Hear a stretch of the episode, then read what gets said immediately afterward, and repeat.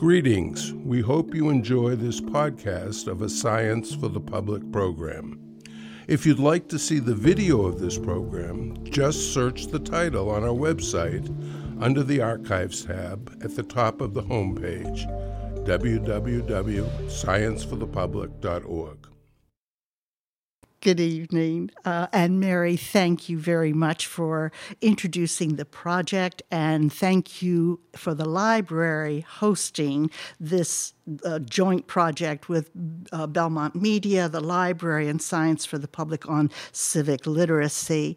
Tonight, we're especially delighted to present Mara Prentiss, Mallinckrodt Professor of Physics at Harvard University and author of Energy Revolution, uh, The Physics and Promise of Efficient Energy. And I am told that all of the library copies are out. Thank you.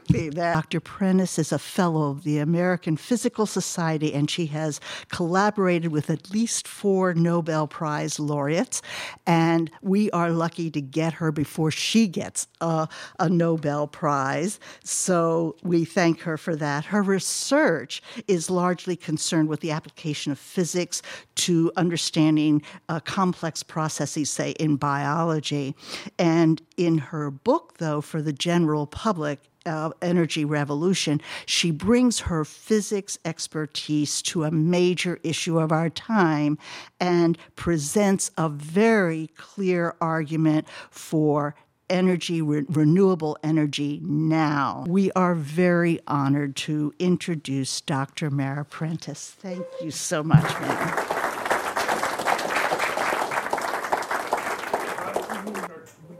Um, today I, I come to bring you a message of hope that there's a lot of gloom and doom going around, but I think it's not true. And so I wanted to talk to you about things that are already going extremely well and opportunities that we have to make them go even better. So I'm going to take a broad approach here. What I'm going to talk about is changing where we get our energy, how we use our energy, and general aspects of our lifestyle where we can make a lot of changes without sacrificing our comfort. That famously, Dick Cheney discussed not being a big fan of energy conservation, but I'm going to discuss cases where even he would be a fan. And so the idea is not to sacrifice, it's not to wear a cardigan sweater in the winter, it's to figure out how to live better and live well. So, uh, as Yvonne mentioned, we waste an incredible amount of the energy we consume. And this wasted energy does not represent when my daughter forgets and leaves the lights on when she goes or leaves the television on. That, that's not it. This is fundamental loss, most of it due to burning. There's a theorem called Carnot's theorem that says the amount of energy you can get out is limited by the temperature difference between the hot region and the cold region. And you just can't do better than that no matter what you do. And so when you burn, you just have to waste a lot of energy for very fundamental scientific reasons. This isn't because people are stupid or bad engineers. So if you can get rid of this, the amount of energy you need is actually much smaller. And if my daughter can remember not to leave her lights on, we can do even better than that. So there's a huge opportunity here, and I'd like to give you some examples of how we can take advantage of this. So what's our current fuel situation? This is the, our division of energy. The bad news is 83% of it is fossil fuel burning. So it divides, the biggest source of energy we have is petroleum, and that's almost all cars. So this is basically transportation. Um, natural gas is used for a variety of things for heating and electricity. Coal is almost all electricity and it's plummeting. The coal use in the United States has been plummeting for a very long time, and it's going to continue to plummet whatever anyone does because it economically can't compete with natural gas. So um, that's really good news because coal emits the most CO2, it emits the most other particulates, it's the dirtiest fuel, and coal is disappearing because it's not economically viable, not because of anything in policy that people are doing. And then the remainder is divided to non burning sources nuclear, hydro, wind, et cetera. So, how did we get to this place? Well, this is a history of energy use in the United States. So, at the beginning of time, which is to say the founding of Harvard, virtually everything that we consumed in energy was wood burning. So, we burned wood, we burned wood, and then people discovered you could burn coal. And then around the Second World War, things really took off, and we discovered we could burn everything. And we did. And so there's this huge increase in energy consumption. And you notice this dip here and um, as you probably realize, this dip was the Depression. So that's an economic dip. This dip is the oil crisis. There was a huge increase in energy here. So these were political economic events. You see this dip out here? That's changing our lifestyles. That event is very different. That's a change in how we live. And I think that that's permanent, and that's a huge event that I want to emphasize a bit more. So this is the same graph as before, only instead of showing all the energy, I've shown the different types. So there's wood peaking around the Civil War, coal goes up, up, and then notice it's plummeting, and it's keeping going down. Um, petroleum also is going down. Natural gas is going up because it's cheap. Fracking has made natural gas much cheaper, and that's absolutely transformed the economics of energy generation.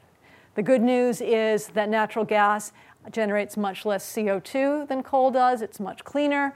So we have been dropping our CO2 emissions for some long time just from the economics of switching from coal to natural gas. So that's really good news, and that's purely economic. That's not driven by any political consideration. So I said I have a lot of good news for you. This is some of that good news. People worry, well, if we use less energy, then our economy is going to go to crud. But the truth is that if you look at the energy per dollar, it's been going down for a long time. We are no longer an energy intensive economy. So the fact that we're losing, using less energy doesn't mean we have less economy. The world economy grew last year and the energy use worldwide went down. So this is a transformation that is not about economic catastrophe. And if you look at the energy use per capita, it's been more or less flat for a very long time. It peaked somewhere in the mid 70s, and it's been going steadily down. So energy use is going down, and it's going to continue to go down. The trends that drive this are energy efficiency, changes in technology, and these are going to be lasting changes. So, this is really good news for us. So, can we change? Well, we already have. What I've shown you is that we've already had a series of transformations. We were once a wood economy, then we became coal, then we became grouped. We are now making a new transformation, which is moving in the short term toward natural gas and in the long term toward renewables. And that's a purely economic argument, but it's having huge positive consequences on the climate and our health. He's using less energy because he's insulated himself. So he's not changing anything he's doing, he's just wasting less because he's better insulated. So I regard that as passive. The alternative is active. This is the way the high jump used to work. Then Fosbury came up with the Fosbury flop, and that's how it works now. Humans don't have that much more energy despite um, great Nautilus equipment and dubious doping practices. That the dominant change between this high jump and this one was a change in how the energy was used. They make more efficient use of the energy to get over that bar. So I'm going to talk about both of these kinds of changes. Passive is awesome, but I'm only going to talk about it for one slide. So these are some examples. You know, Greek houses look really cool. They're white, but that also means that they reflect the heat back. So you're less hot inside. Steve Chu, who won a Nobel Prize in Energy and gave me my first job, went on to be um, Secretary of Energy for Obama. And one of the things he said is, why on earth do people in hot climates have black roofs? That is the dumbest design. We need to, to, convince people that white roofs are cool. So, literally and figuratively. So, he pointed out there's a lot you can do along these lines. You know, people are generally bright enough to plant trees in hot climates to shield them, so they simply get less heat in their house. You don't need so much air conditioning if you have the brains to put your house in the shade. Um, things like closing windows. This is a very common practice in most European cities. Here, um, I confess my shutters are screwed on. They're little plastic things. They never move. In Europe, they actually move them, which allows you to change temperature. That's very useful. Um, this was the cutting edge of the 1600s. It's a big adobe wall. Thickness helps to keep you in. This is a cutting edge of 2000, bunch of windows. This is a really neat thing that I love. It's a Coke bottle light. It's simply a Coke bottle that contains water, and the water spreads the light, so you put it in the roof of your shack, and it has about the light of a 60 watt light bulb. And so it's a very elegant little thing. My point is, it doesn't have to be high tech, it doesn't have to be wonderful, it doesn't have to be invented in a big laboratory. Uh, some mechanic came up with that, I think, in Brazil. And so there are a huge amount of opportunities to live better without sacrificing comfort. And so I want to think about this as things that we're going to be happier because we do them. So, active options, there are two choices evolution and revolution. Evolution means you don't notice it's changing, like when your children grow. It's like, oh, wow, they were here, they're there. How did that happen? that, you know, clearly they were changing all the time, but you didn't notice, as opposed to when you see other people's children three years later, like, you're an adult. and so, I'm going to discuss both sorts of changes. So, an example of evolutionary change is change in gas mileage. Car gas mileage has gone up tremendously over time. So, even though we drive many more miles per vehicle, you can see a huge increase here, we actually are using less fuel because the fuel economy has gone up tremendously. The change in fuel economy standards had a huge impact. But it wasn't any one moment, it's a whole series of things over time that have done this. So this is evolutionary. This is revolutionary, and this is one I would argue that Vice President Cheney would have loved because this is an old style charger. And if you ever picked one up, they're very heavy. What's inside is a big coil of copper wire, actually, several of them. And the copper wire is heavy, and it only works to change 110 volts to 10 volts, for example. So if you plug it in the US, you're good. You plug it in the UK, and you blow your shaver.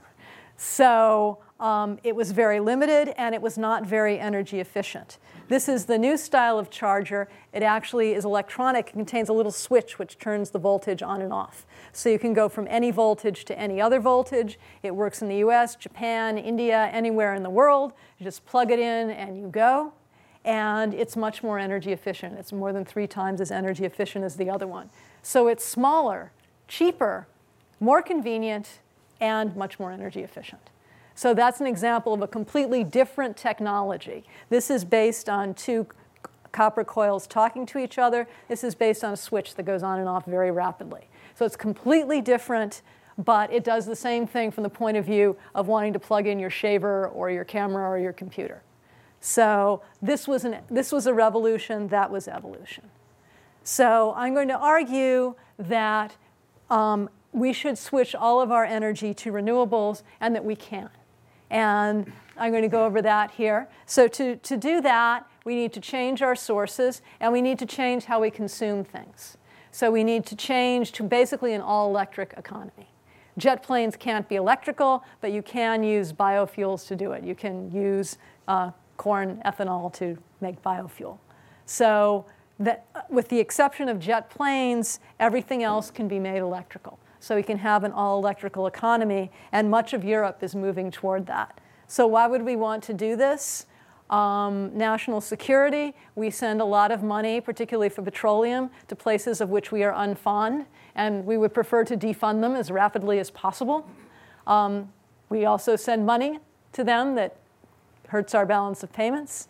The environment is negatively affected by burning. I've been talking about CO2, but there's also sulfur dioxide, nitrous oxide, carbon monoxide, um, particulates. Europe right now is very concerned with particulates from diesel fuel. Paris has had trouble breathing. And so they had to ban cars, and then people got very upset. I was there over Christmas last year, and people were leaving for vacation, and they shut down the cars, and they were not happy. So it's a big problem. Germany is, is banning older diesel cars. So there, there's a lot of environmental issues. Climate, tomorrow we will be reminded of how fun that is. Um, health effects are a big driver in the developing world. In places like Beijing and Bombay, very rich people's children cannot breathe. And that's really important to them, so they're going to do something about that, even if they don't care about anything else. And this final one, flexibility and fungibility, if I have a certain amount of energy in my gas tank, that does not help me power my computer. I have all these different forms of energy that don't talk to each other. If all of my energy is interchangeable, I don't have to store as much of it, and it's easier to share it with other people. So, burning is bad. If you go into a coma for the rest of this talk, that's the one thing I want you to remember burning is bad. Um, it's bad because of the Carnot efficiency I explained to you. The temperature between the engine and the outside means that efficiency is poor. You have pollutants, carbon, heat dumping. Simply warmer because we're admitting all this heat. There's a thermal effect in cities. They're warmer just because of the heat we dump. Extraction, bad things happen with things like Deepwater Horizons. There was that enormous methane leak in California that people hadn't known about. And transport, there was the Exxon Valdez, for example, which was an unfortunate adventure. So these are all reasons not to do fossil fuels. So stop burning and do something else. As I said, the dominant reason in the developing world is they can't breathe. These are real unadapted photos. And the US used to have much more of this problem. I had a friend who was a pilot and he used to fly into Los Angeles in the 50s. And he said it was seriously dangerous to land because you actually didn't have visibility. And how much our pollution control has really improved things. And this is just a graph of how much we have improved things. A lot of things have gone down by as much as 90%. So we have made huge changes, and the developing world wants to do that too because they don't like living that way either.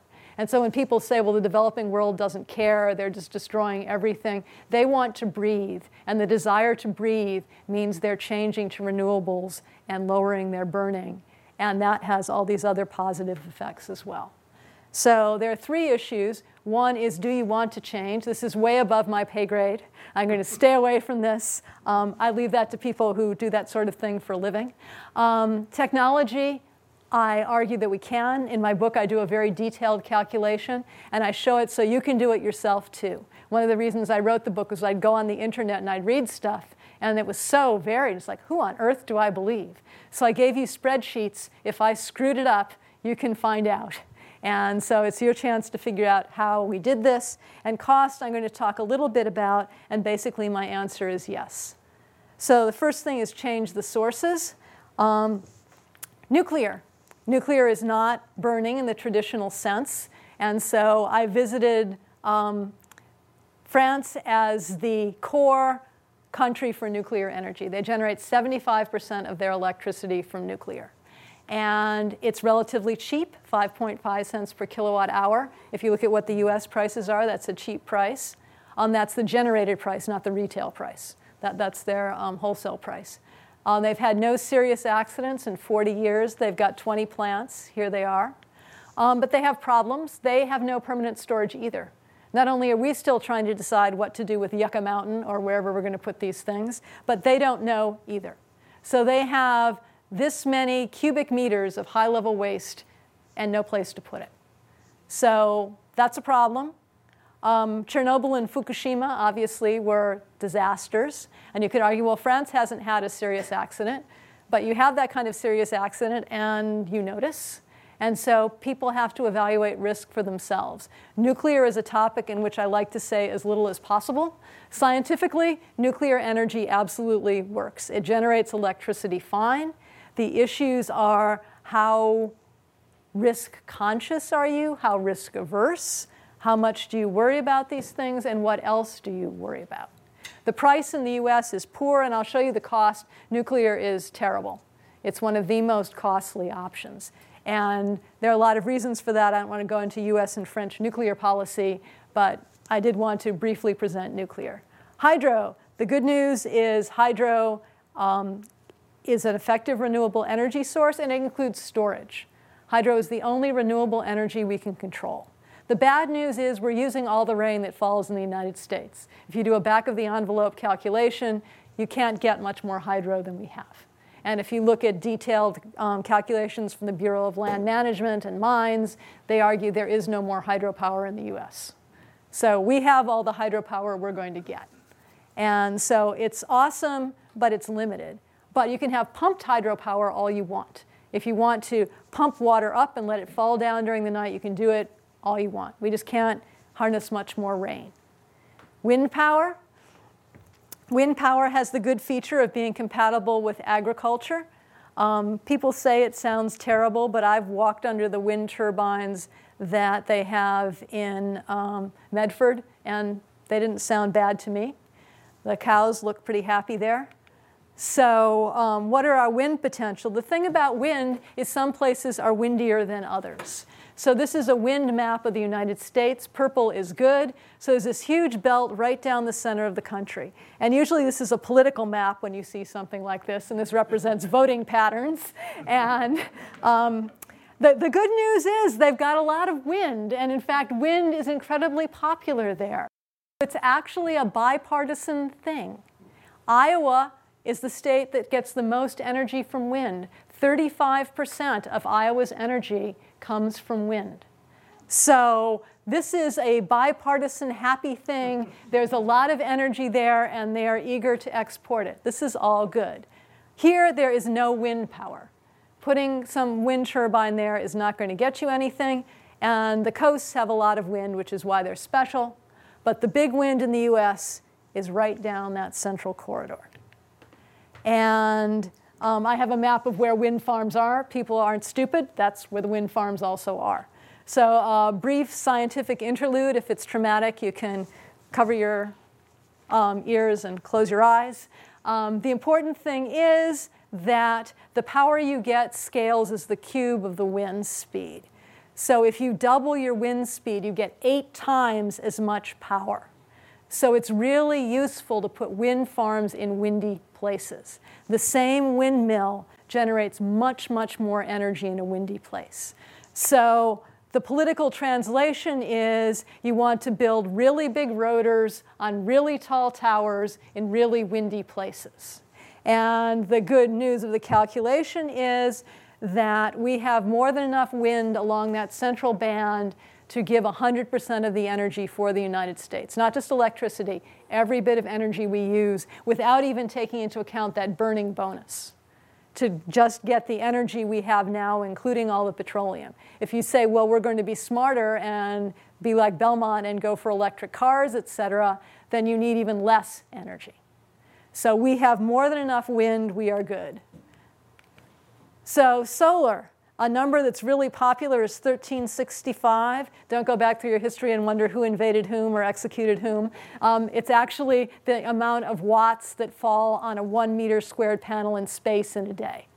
So, if you had a satellite and it was always facing the sun, you would get um, this much power. But um, in reality, on Earth, we only get about 35 watts. So, what's the difference? Well, one difference is that the satellite always faces the sun. For us, the sun rises and sets, and the total factor you get is a factor of four. You get a factor of two for darkness and a factor of two for your solar panel facing in the wrong direction. So you end up losing a factor of four for that.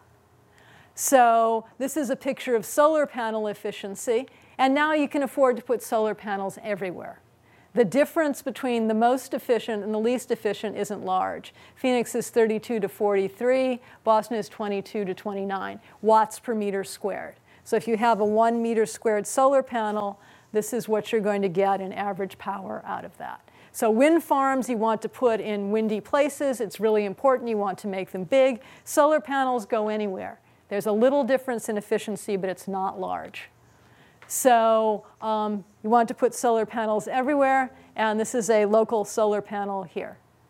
So if we just put a solar panel on every suburban roof, that would be 30% of the US electrical power. Uh, one, one thing is they're not good in the shade. Indeed. It's the one place they're not so good. And we, we have to not do questions, right? Sorry. Sorry. So um, geothermal works fabulously, but again, you have to have geothermal power where you are. So this is where there's geothermal power in the US. Again, people aren't stupid. They put the geothermal power where it is. So this is my big science slide. We have more than enough renewable energy to supply 100% of the US power or US energy that we use now. And if we have the burning bonus, if we take out the Carnot efficiency, these numbers are even better. So no problem, we have enough renewable energy. But this is average, and averages are important. These are a bunch of people with an average age of 45. These are two. This is a reminder that averages don't necessarily tell the entire story. And so we have to say, well, average power isn't the same as instantaneous. If I want the lights to go on in my bathroom, I want them to go on. I don't want to be told that I can wait five minutes. Like, no, I cannot wait five minutes. I want light now. So, how do we make it instantaneously match? And there are two obvious big options. One is control demand to match supply. This is a place where they had a problem. I guess the lights went out in Ecuador. And so, this is Ecuador having no electricity at all. All they had was their car lights. So we want to avoid this. We want people to get as much electricity as they want. So um, it's a question of how to do this intelligently, and of course, storing energy. If you store it, it's not a problem, and the averages become the true value. And it turns out that not only does energy supply from renewables, for example, change, but demand does too. We don't have a constant demand. What powered companies would like was a constant demand all the time and that's most economically valuable for them. So it turns out renewables change in time is actually useful. This is actual data from the state of California. So this is the total energy consumed by California. As they get up in the morning, the sun rises. So as the energy demand increases, solar power does too. So you actually automatically match. So the demand goes up, but the supply does also. So people say, well, renewables are terrible because they change. But in the morning, they change in a really good way. And you say, well, what about at night? It's like, not so good. So at night, you have to figure out what to do. But one helpful thing is to have solar panels faced west. So another question is, is this too costly? And we spend a lot of money on things. This is our fossil fuel subsidy per year. This is what Hurricane Sandy cost. These we can't really place a cost on very well the health effects are really hard to place. It's, you know, living in Beijing is like smoking 30 cigarettes a day. It's, it's not easy to say how bad that is. And it's really not easy to say how bad that is. But um, it's not good. so we want, we want not to send more money to that particular charity. So um, we, we want to be more dependent on ourselves and more renewable. And so one of the issues with cost is we say, well, what's the cost of electricity? Well, there isn't a cost. First, there's a big regional variation. So you can see Massachusetts has a very high cost. California has a high cost. There's less cost in the center. This gives you an idea of the variation. But look at Iowa, the place that's more than 35% wind. It's the third cheapest energy electricity in the United States. So arguing renewables are going to drive your costs through the roof are not true in the very existent, very real, very American state of Iowa. You know, people say, well, don't tell me about Denmark. I don't want to hear about Denmark. I don't want to live in Denmark. Like, okay, how about Iowa? Iowa's good. They've got, you know, farms and pigs and corn dogs, and they get more than 35% of their energy from wind and really cheap electricity. So this is a real American example that renewables aren't awful. And the other example of what energy costs is electricity is charged differently depending on the season, depending on the hour, depending on, in California, how much money you make.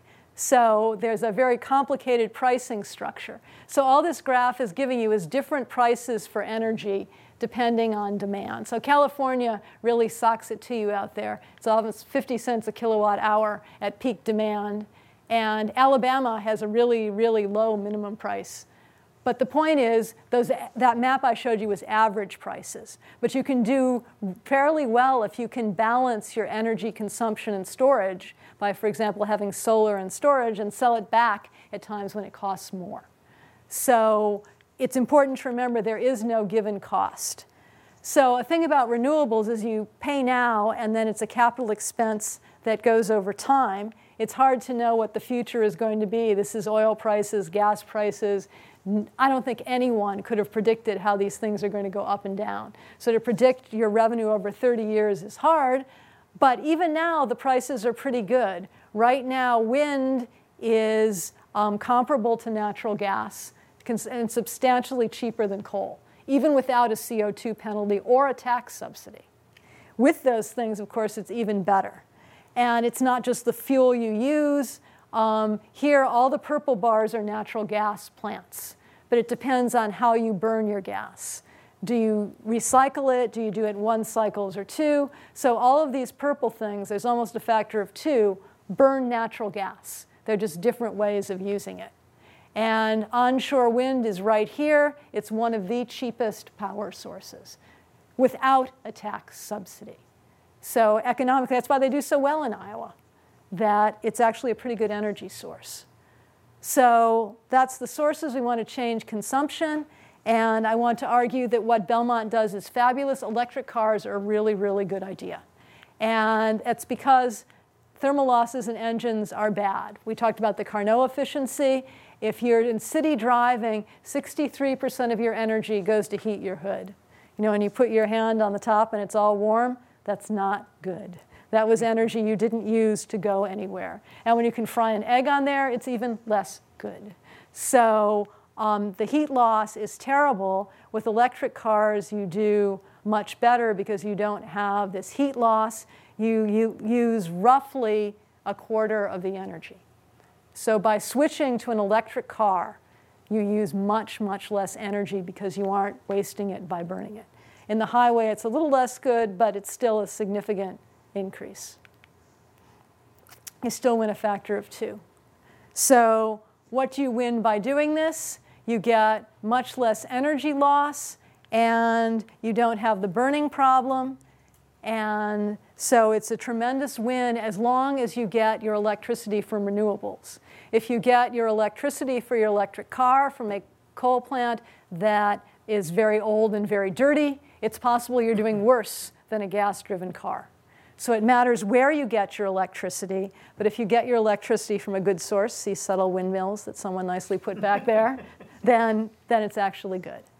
And um, my last thing, we have enough energy storage. Right now, today in the United States, the gas tanks in our cars store between one and three days worth of total energy use in the United States. So that's enough. If those cars were all electric, there would be no energy storage problem. That just by having all electric cars, then the average renewable energy that I talked about would even out, and we wouldn't even have to do anything else special. And so this is an example of the port of Rotterdam. They've put a lot of these things together. I compressed the science in my talk to not send you too much into a coma, but there's a lot of computer science things you can do to make the lights intelligent, to find parking spaces, to control how you use the electricity in your house. And if you put that together with solar energy and new technologies like heat pumps to replace uh, regular heaters, we can lower our current energy consumption to something like 15% of what we're doing now without having a lifestyle loss. And some places being much more cheerful, like those little um, power supplies that I showed you. So that is the end of my talk then. We hope you enjoyed this podcast of a Science for the Public event. Please check out our website, www.scienceforthepublic.org, for videos of all our events, lists of upcoming events, our weekly Sci News Roundup newsletter, and timely science information.